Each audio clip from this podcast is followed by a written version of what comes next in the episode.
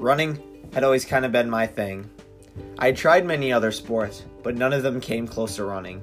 I was always better at it than a lot of people, but now I could really prove it.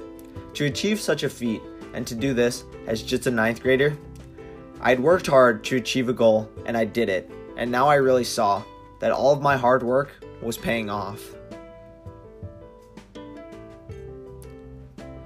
Breaking Barriers by Jackson Marsh.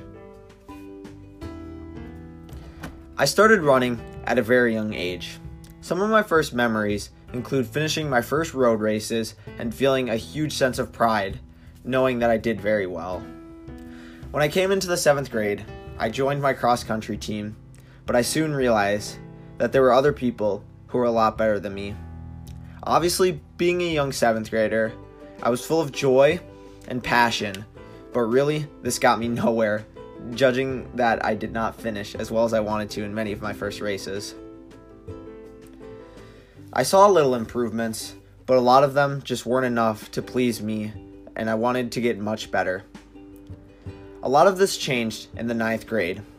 I got a lot stronger and faster that summer and came into the cross country season with high hopes. I found a big role on my cross country team and ran every race varsity. I was happy my, with my success, but I wanted a lot more. In ninth grade, I moved up to the high school track team after I had been on the middle school track team for the previous two years. I set a very large goal for myself, and I wanted to break 5 minutes in the mile. I had always been best at the mile, but breaking 5 was a huge barrier, and there had really not been very many ninth graders to do this. I trained super hard all season and worked with some of the best runners on the team just so I could make myself better and try and work really hard to do this. All season, I got really close, but just kept reaching not close enough times. I finished in 501, 502, 505, everything close to breaking 5, but just not close enough. After working super hard, I found that some of my success had paid off and I made our Big 9 roster.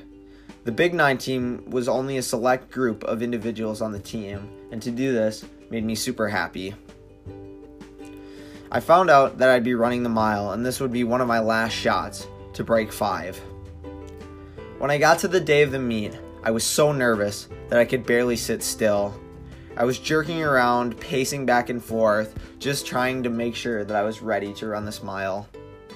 When I got to the start line, I knew that I think this would be my day and that I was going to go all out for it.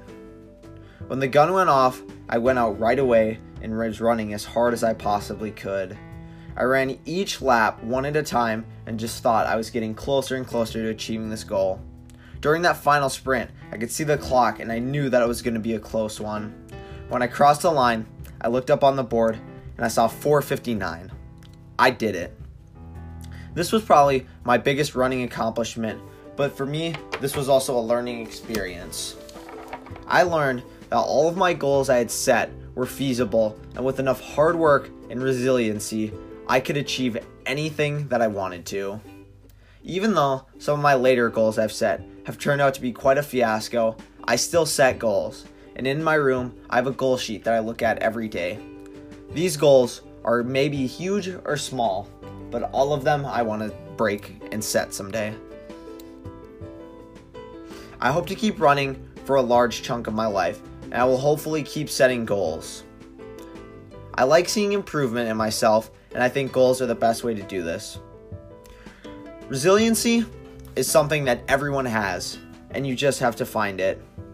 I show my resiliency through keep pushing myself to get better, and I hope that the rest of you guys will set goals too, just because I feel like it's the best way to better yourself and show the resiliency inside yourself. Thanks for watching.